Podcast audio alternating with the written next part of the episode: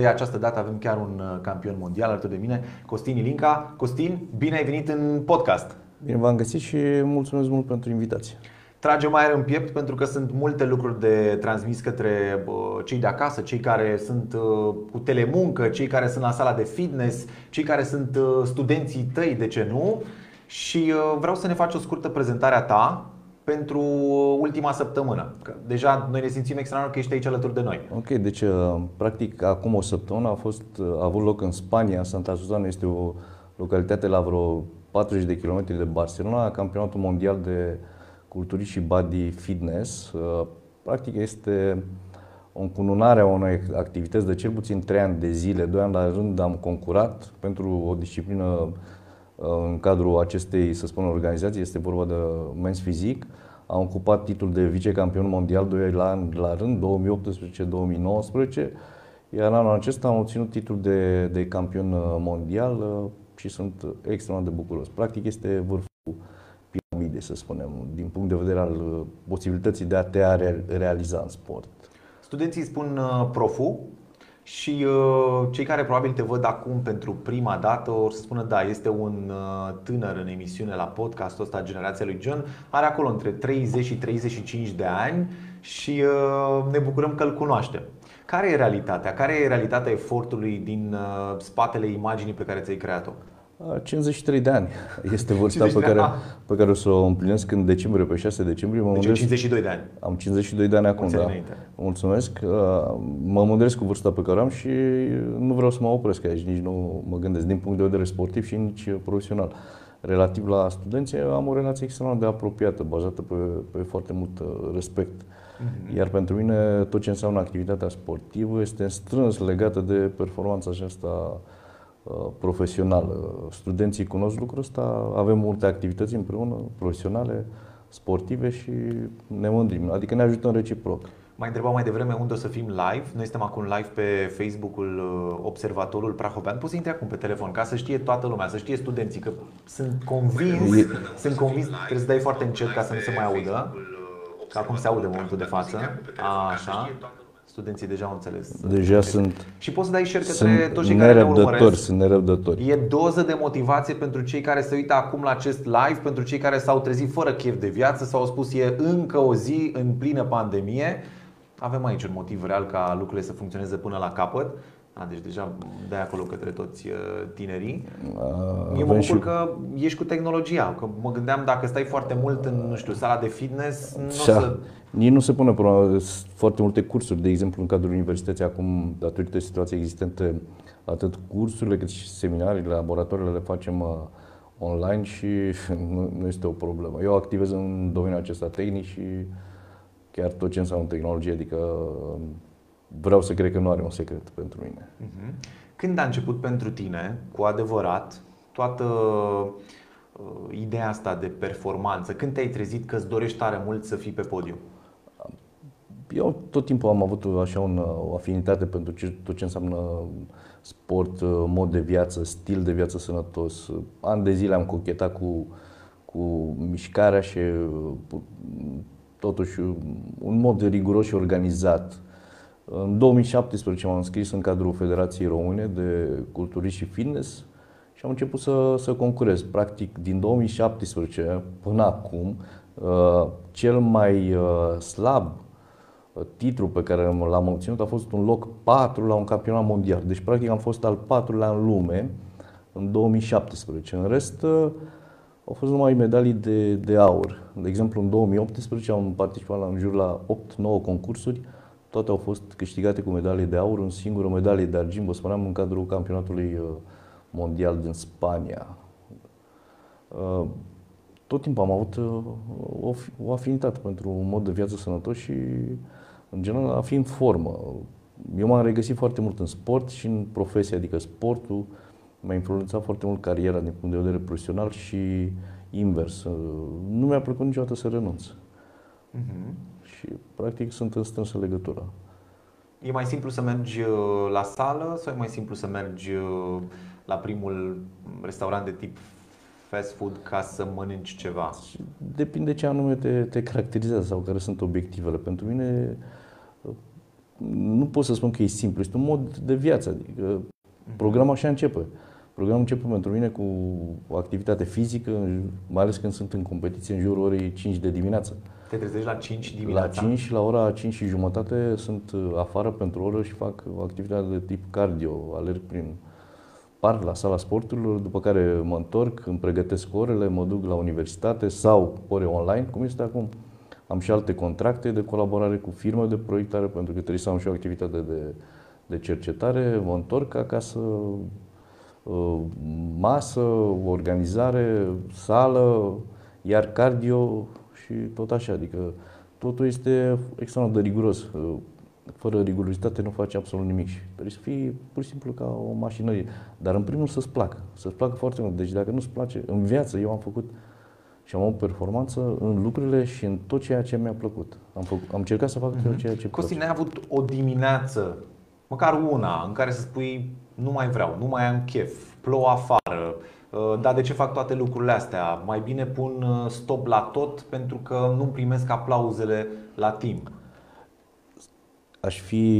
Nu, deci evident că există astfel de momente, dar în momentul în care ești într-o competiție, ți-l gândești că într-un alt colț al lumii, în cazul meu în Japonia, tot timpul era un concurent din Japonia care m-a bătut, mă gândeam că el deja are o oră înaintea mea de antrenament, dacă eu m-am trezit la 5, credeam că el se trezește la 4, dacă eu încercam să termin seara antrenamentul sau ziua la ora 9, mă gândeam că el mai continuă o oră și atunci acesta e motivul principal pentru care îmi practic înfrungeam orice obstacol sau orice greutate din punctul ăsta de vedere mental. Că până la urmă totul este mental, fizic se poate. Dacă ai o viață riguroasă și ești atent cât te odihnești, cât mănânci, ce mănânci, modul de viață în general, dacă este organizat, totul depinde de mental. Fizic se poate. Fizic se poate indiferent de vârstă. Deci totul depinde de mental și de priorități. Evident, totul depinde de noi. Ce priorități avem în viață? Ce înseamnă pentru tine să fii campion mondial la men's physique?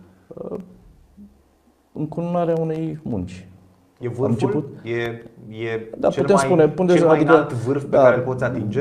Da, tot timpul. De exemplu, altcineva mă întreba ce înseamnă să fii locul 2 când am câștigat anul trecut și pentru mine locul 2 era locul primului înfrânt. Adică e groaznic să ajungi acolo și să vezi că e locul 2, locul 2, locul 2. Locul 1 deja simți că, într-adevăr, ți-ai făcut treaba așa cum trebuie. Deci, în momentul în care ocupam locul 2, înseamnă că undeva totuși greșeam. Greșeam, adică trebuia făcut încă un pas în plus și probabil că nu-l făceam. Acum se pare că de la 1 ianuarie, de când sunt în pregătire, nu am cedat. Indiferent de condițiile care au fost, incertitudini, pandemie, lipsa antrenamentelor, săli închise, deci nu a existat asta, am crezut și se pare că am reușit. Deci continuitatea și credința în ceea ce îți place. Când mergi la sală și ții anumite diete și vezi probabil pe prietenii tăi că merg la anumite petreceri atunci când ele sunt permise, când unii pot consuma mai mult de 2, 3, 4, 5.000 de calorii și nu neapărat sănătoase, sunt sigur că tu ai doza ta de dopamină luată mult mai târziu, cum ar fi într-un astfel de campionat. Și după acest vârf, după această doză de dopamină, sunt curios să știu ce urmează. Care este mindset-ul tău atât de puternic încât să vezi tot în față? Da, deci este interesant și întrebarea este extraordinar de interesantă pentru că eu vreau să cred că nu este o întâmplare și atunci, plecând de la premiza asta, trebuie în continuare să dovedești. Să dovedești, adică să rămâi tot acolo. Nu-ți poți dori tot timpul să câștigi la infinit, pentru că viața merge înainte și clar vor veni sportivi care vor fi mai puternici, mai bine pregătiți și vei cunoaște și succesul. Dar trebuie să dovedești cât mai mult că ești acolo și atunci trebuie să rămâi în poziție, pe poziție, adică nu trebuie să cedeze. Există tendința aceasta după concurs, un rebound al organismului, astfel încât, ok, ai avut foarte multe restricții culinare, alimentație, mod de viață, noi am avut prieteni, socializare, pentru că, să fim serioși, eu în afară de profesie, Și antrenamente nu prea am avut alte, adică din punctul de vedere acesta al socializării nu a existat. Ai dus lipsă de treaba asta? Da. Ți-a fost dor? Da, da, poate asta o să încerc să recuperez. Și există tendința corpului să acumuleze, să refaci totul, adică plecând de la faptul că însăși anumite alimente nu le consumai. Ai tendința acum să le consumi, dar asta poate să-ți producă anumite dezechilibre în corp și recuperarea va fi mult mai grea. Deci, în general, trebuie să menții acel mod de viață cu care te-ai obișnuit. Și de asta eu recomand tuturor continuitate. Continuitate ca stil de viață, adică nu să alternezi. Vin sărbătorile, ok, acum trebuie să ne punem în cap, pentru că vin sărbătorile și... Chiar așa, Costin. Care este relația ta cu mâncarea? Privești. Noi privim o farfurie cu mâncare, mi-e foame, vreau să mănânc, dăm să mănânc, mulțumesc, lasă-mă în pace, vorbim după. Un simplu exemplu ar fi, de exemplu, consum. Încerc să recuperez acum, dar nu exagerez. Sunt anumite lucruri pe care nu le fac, de exemplu, consumul de alcool. Proful nu bea alcool deloc? Ocazional însemnând un par de... ocazii sunt. Da, ok, dar nu. Chiar foarte rar, foarte rar. Sunt niște calorii inutile pe care le introduc. Și m-am obișnuit așa, pur și simplu. Nu simt nevoia. Și nu o văd ca o esență a vieții, chestia asta legată de mâncare. Adică ne ducem într-o cofetărie. Pot să mănânc niște fructe sau așa. Deci pentru mine mâncarea nu este esența vieții, ci este pur și simplu un combustibil pe care îl introduc, astfel încât să-mi desfășor activitatea profesională, în cazul meu, și din punct de vedere sportiv. Deci alimentația trebuie să fie un combustibil și să știi ce anume trebuie să introduci, exact ca la o mașină. Deci ne interesează să funcționeze la parametrii optim, atunci trebuie să pun combustibil de calitate, așa și noi. Deci nu trebuie să fie o pasiune din chestia asta legată de mâncare. Ai, nu știu, un Excel în care spui toate caloriile, câtă proteină, adică la nivel acesta, spunem, neapărat profesionist, că nu sunt profesionist, dar trecem de limita amatorismului. Da, sunt campion. Nu trăiesc din asta, ne trăind din asta, nu pot spune că sunt un profesionist. Nu sunt plătit pentru așa ceva. Și automat, ca să ajungi totuși aici, îți trebuie o mare rigurozitate, adică îmi cântăresc mâncarea, îmi înregistrez caloriile, carbohidrații, proteină, grăsimi, apă, totuși. E o soi de matematică pentru tine, foarte, deci, foarte calculată viața ta. Și totul diferă de la vârstă la vârstă, adică să nu vă imaginați că ceea ce eu reușesc, probabil că datorită metabolismului pe care îl am, la vârsta pe care o am, un tânăr funcționează mult mai lejer, adică un număr de 3.000-4.000 de calorii pe care eu le-aș consuma necesită un consum caloric mult mai mare decât la un tânăr care are un metabolism mult mai accelerat. Deci totul trebuie să îl corelezi în funcție de vârstă, activitate, dinamică, tot ce îți propui. Și puterea aceasta de a te observa, oglinda este cea care spune și cum te simți de fapt. Cum te simți de dimineață? Medicul. Cântarul mai puțin. Medicul, evident, tot timpul analize. Simți foarte bine, organismul tot timpul îți transmite informații și trebuie să ții cont de ele. Costin, mie îmi pare că tu ai o religie la care nu are foarte multă lume acces și ceea ce pentru tine acum pare foarte simplu, pentru oamenii care fac altceva în viața de zi cu zi, e aproape imposibil. Adică ești un exemplu extraordinar, dar ești foarte distanțat de omul care probabil și-ar dori anumite rezultate sau și-ar dori să învețe ceva de la tine. Care e secretul ăla? Că tot ai și tu ceva care te împinge de la spate.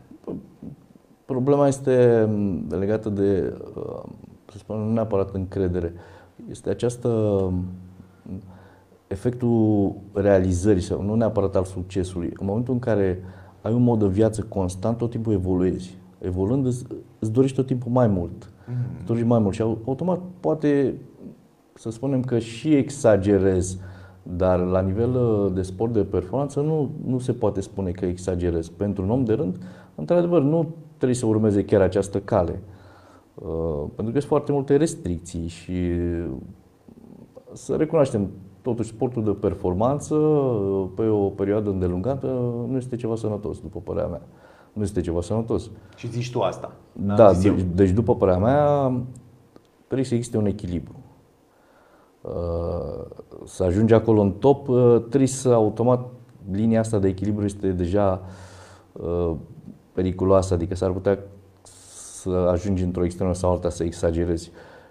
Și la o anumită vârstă contează foarte mult. Deci, după părerea mea, abilitatea unui om, unui sportiv de performanță este totuși să poată să mențină un echilibru.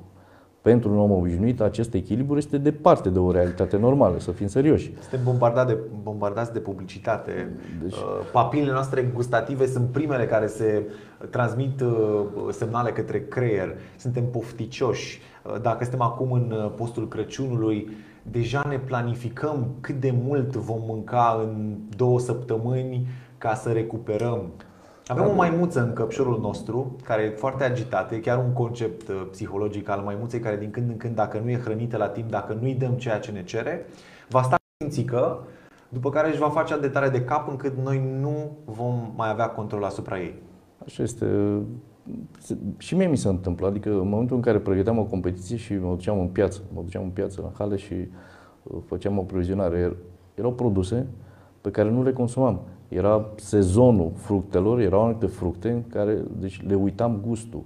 Pur și simplu uitam ce gust are pepenele. Nu aveai voie să consumi pentru că avea zahăr mult. Da, ok, el este ideal pentru un om normal și recomandă. Pentru mine care intram peste 1 săptămână în competiție, nu aveam cum să consum așa ceva. Și tot timpul competițiile erau în perioada aceasta pepenilor. Și an la rând, tot timpul săream pepene. Și trauma unui prof, da? Deci da, pepenele. Să spunem, deci ar fi o chestie. Dar sunt și lucruri banale, o felie de pâine. Ador după competiție să mănânc o felie de pâine prăjită cu brânză, de exemplu. Deci lucruri banale, Deci apropo de ceea ce pot, deci pentru mine o prăjitură înseamnă deja extraordinar de mult să mănânc o prăjitură, adică nu. Sunt lucruri simple pe care nu le fac și acum mi le doresc și evident că beneficiez, dar încă o dată echilibru. Echilibru este cel care, să spun, este cheia succesului și continuitatea. Cu cât stai mai mult acolo, cu cât ai o continuitate, cu cât ai un ideal, o dorință, cu atât vei reuși. Și nu e vorba de sport ca mod de viață, în orice. Deci să nu trebuie să alternezi.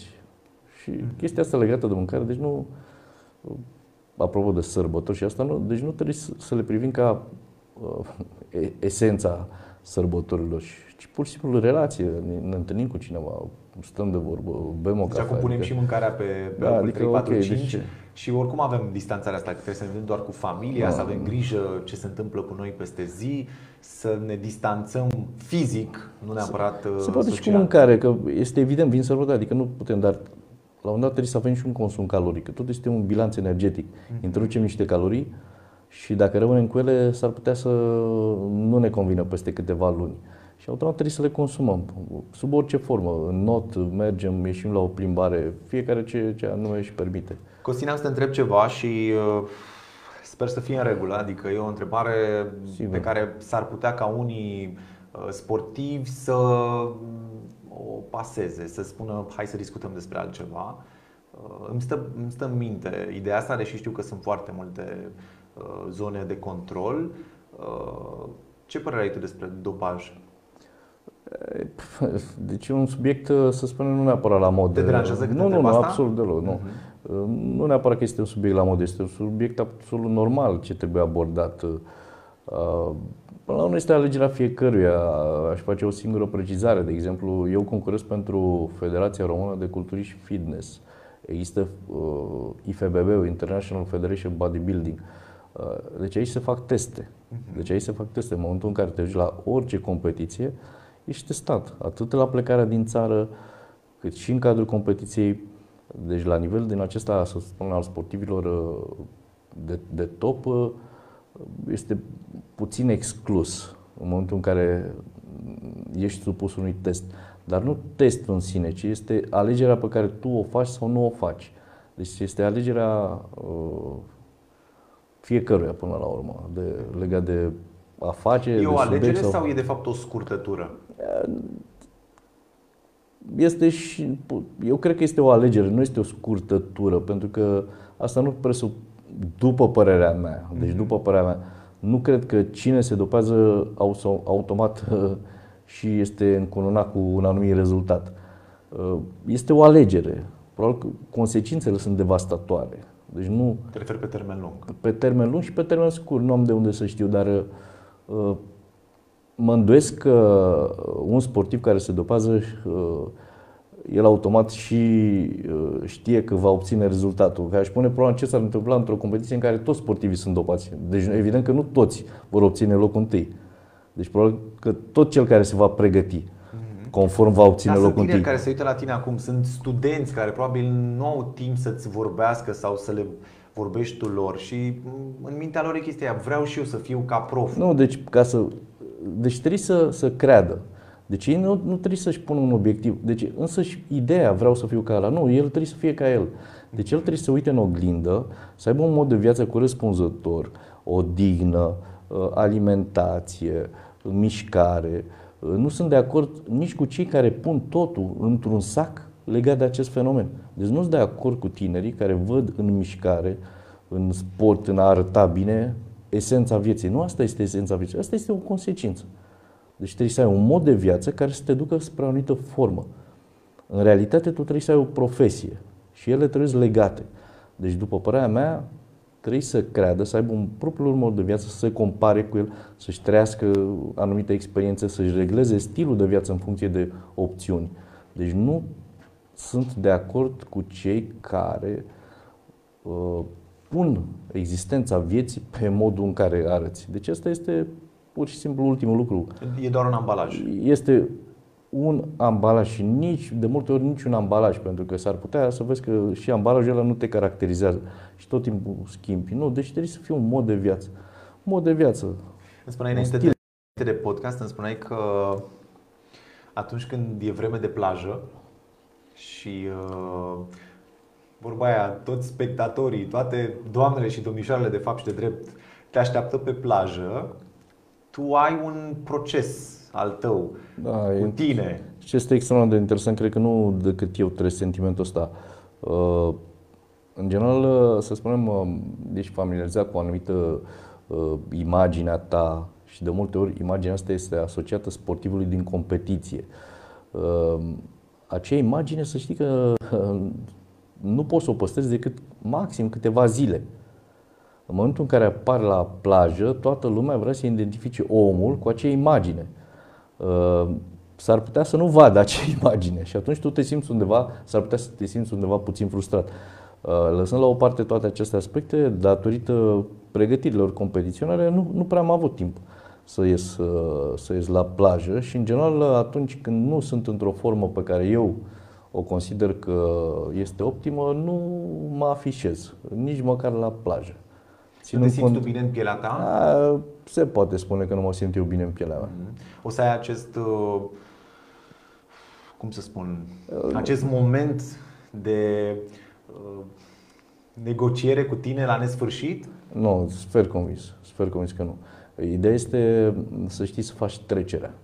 Trecerea de la, să spunem, un anumit statut, o anumită imagine, un anumit mod de a fi, la statutul unui om neapărat normal, că și acum tot un om normal sunt, dar în care nu te mai încadrezi în acel tipar cu care tu te-ai obișnuit.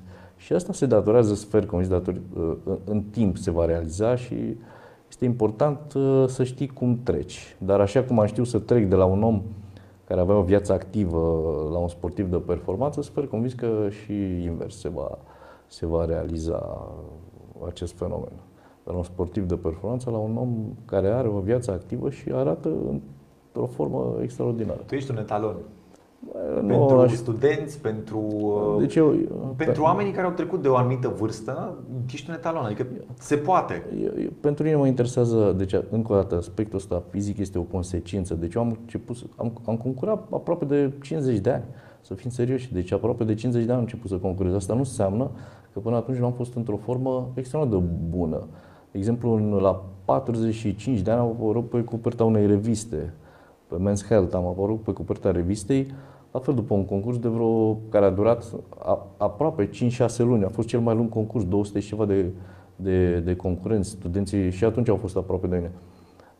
Deci partea aceasta legată de motivație în orice domeniu, eu am încercat să-l transmit celor care sunt aproape și principalii oameni care sunt aproape sunt studenții. Dacă pe el îl motivezi că poți din punct de vedere sportiv, profesional, el nu are absolut nicio scuză. Ei vin să se antreneze cu mine în sală, trăiesc aceleași sentimente după care ne întâlnim online. Evident că impactul este mare, el nu-și permite și nici la examen, dacă nu are o anumită pregătire, nu vine la examen. Deci eu nu am studenți la examen pe care să-i pic foarte rar, să pic un student, pentru că el nu, datorită relații și a respectului. Exact, exact. Adică te duci cu el și lucrăm împreună la sală. Exact, avem anumite trăiri. Care sunt costurile? Ce costuri ai pentru a fi în formă? Aici este un subiect, să spunem, extraordinar de delicat. Enorme. Sunt enorme. Singurul ajutor pe care îl primesc este din cadrul Federației Române. Deci avem un președinte extraordinar de tenace și a reușit în ultimii ani să obțină premii pentru sportivii premiați în cadrul campionatelor mondiale și europene. Foarte rar se întâmplă acest lucru, dar nu pot să spun că nu este de ajuns. Dă-mi un exemplu de sumă, într-o lună în care tu te antrenezi. Nu, deci cât trebuie să scoți din buzunar? Într-o lună în care mă antrenez, deci este vorba de alimentație da. Și susținătoare de efort, prin asta înțelând vitamina C, minerale, deci ajung aproape la 1000 de euro pe lună, aproximativ, wow. În perioada competițională, adică cu cât te apropii de competiție. Eu am făcut din plăcerea asta tot timpul, deci am investit în adică te-ai dus la UPG, ți-ai făcut treaba foarte bine, da. Ai fost și la sală. Exact. Și urmă banii pe care tu i-ai strâns, te duci și investit în pasiunea ta. Da, pot să spun că am investit în pasiune și am crezut, dar nu mi-a, încă o dată, deci nu ăsta a fost și eu. Există o remunerație pentru că ai ajuns într-un anumit punct? Există o remunerație din partea Federației Române de Culturi și Fitness, da. Datorită președintelui și a celor care sunt la nivel oficial acolo. Dar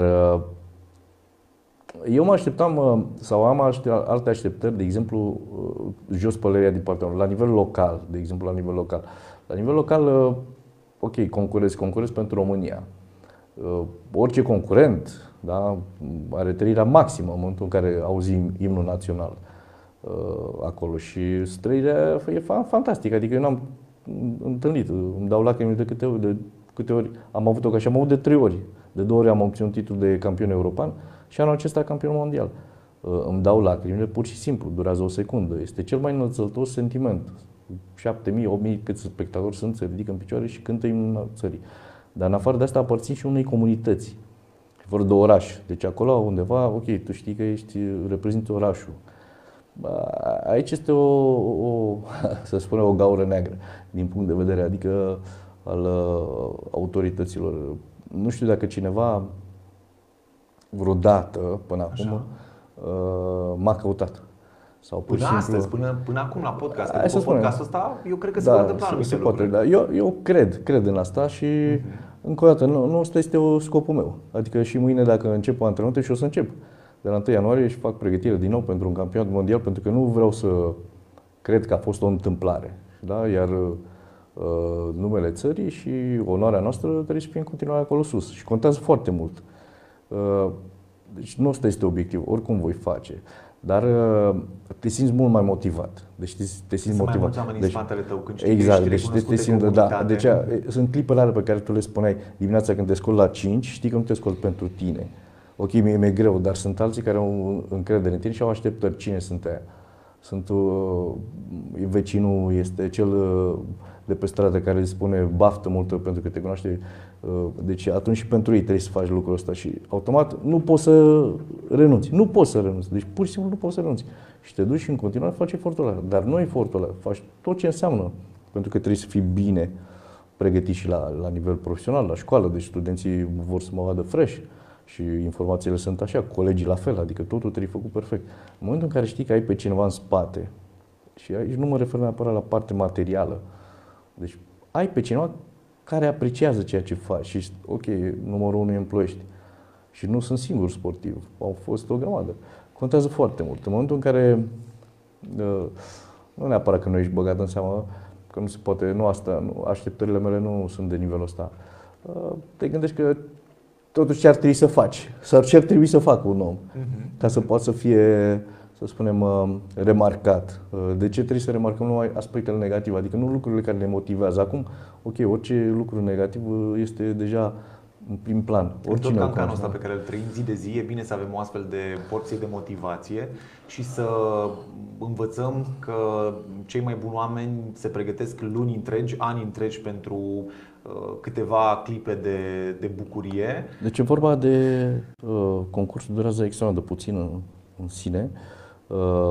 Cât stai acolo pe scenă? Depinde de numărul concurenților. Poți sta și o jumătate de zi, pentru că intri de la numărul total de concurenți, ajungi până la finală. Idealul oricărui sportiv este să ajungă în top 6, adică în primii 6 din lume. În final, este finala unui campionat european și finala unui campionat mondial. Pentru mine, idealul a fost să mulțumesc colegii antrenorii de lot. Eu cred extrem de mult în mine. Deci am în spate un antrenor de lot, un președinte în care am o relație extraordinar de apropiată, îi cred extraordinar de mult în mine și nu neapărat în mine, fac totul pentru ei și atunci încerc să dau totul pentru ei. Pe tine te-ai mulțumit până acum? Nu prea. De exemplu, uite, îți dezvăluim un secret. Așa, spune. Extraordinar. Deci înainte de competiție ajungem, să spunem, plecăm miercuri. Înainte de ultima competiție. Am plecat miercurea din țară, eu am intrat în competiție sâmbătă. De miercuri până sâmbătă, am stat în Spania, acolo în hotel, nu eram absolut deloc mulțumit. Dar ești mulțumit de tine. Am fost mulțumit în dimineața zilei, în seara zilei mă uitam tot timpul în oglindă și te studiezi, vezi cum arăți, te gândești cum va fi. Și nu eram mulțumit. În dimineața zilei, la ora 5 de dimineață m-am trezit, m-am uitat în oglindă, a fost singurul moment în care am fost mulțumit. Deci a fost cam cu vreo 4 ore înainte de a intra în competiție. Și atunci, într-adevăr, asta referitor la... Deci... Mai avem un minut, Costin, atât mai avem din podcastul ăsta și vreau așa, să-mi spui dacă ai un mentor, important în viața ta care te influențează. Profesional. Am. Un mentor este și conducătorul meu de doctorat. Este un om ieșit la pensie de câțiva ani, o somitate în materie, în tot ce înseamnă, este vorba de profesorul Pavel Alexandru, o somitate, a crezut în mine și îi rămân profundator. În general, mentorii pe care am sunt din punct de vedere al profesiei, pentru mine profesia... E cea mai importantă. Spune-mi și o carte, ultima carte sau o carte pe care tu ai citit-o și ți-a rămas în minte și e o motivație pentru noi. Ok, studiu China. Studiu China este... Despre mâncare, despre...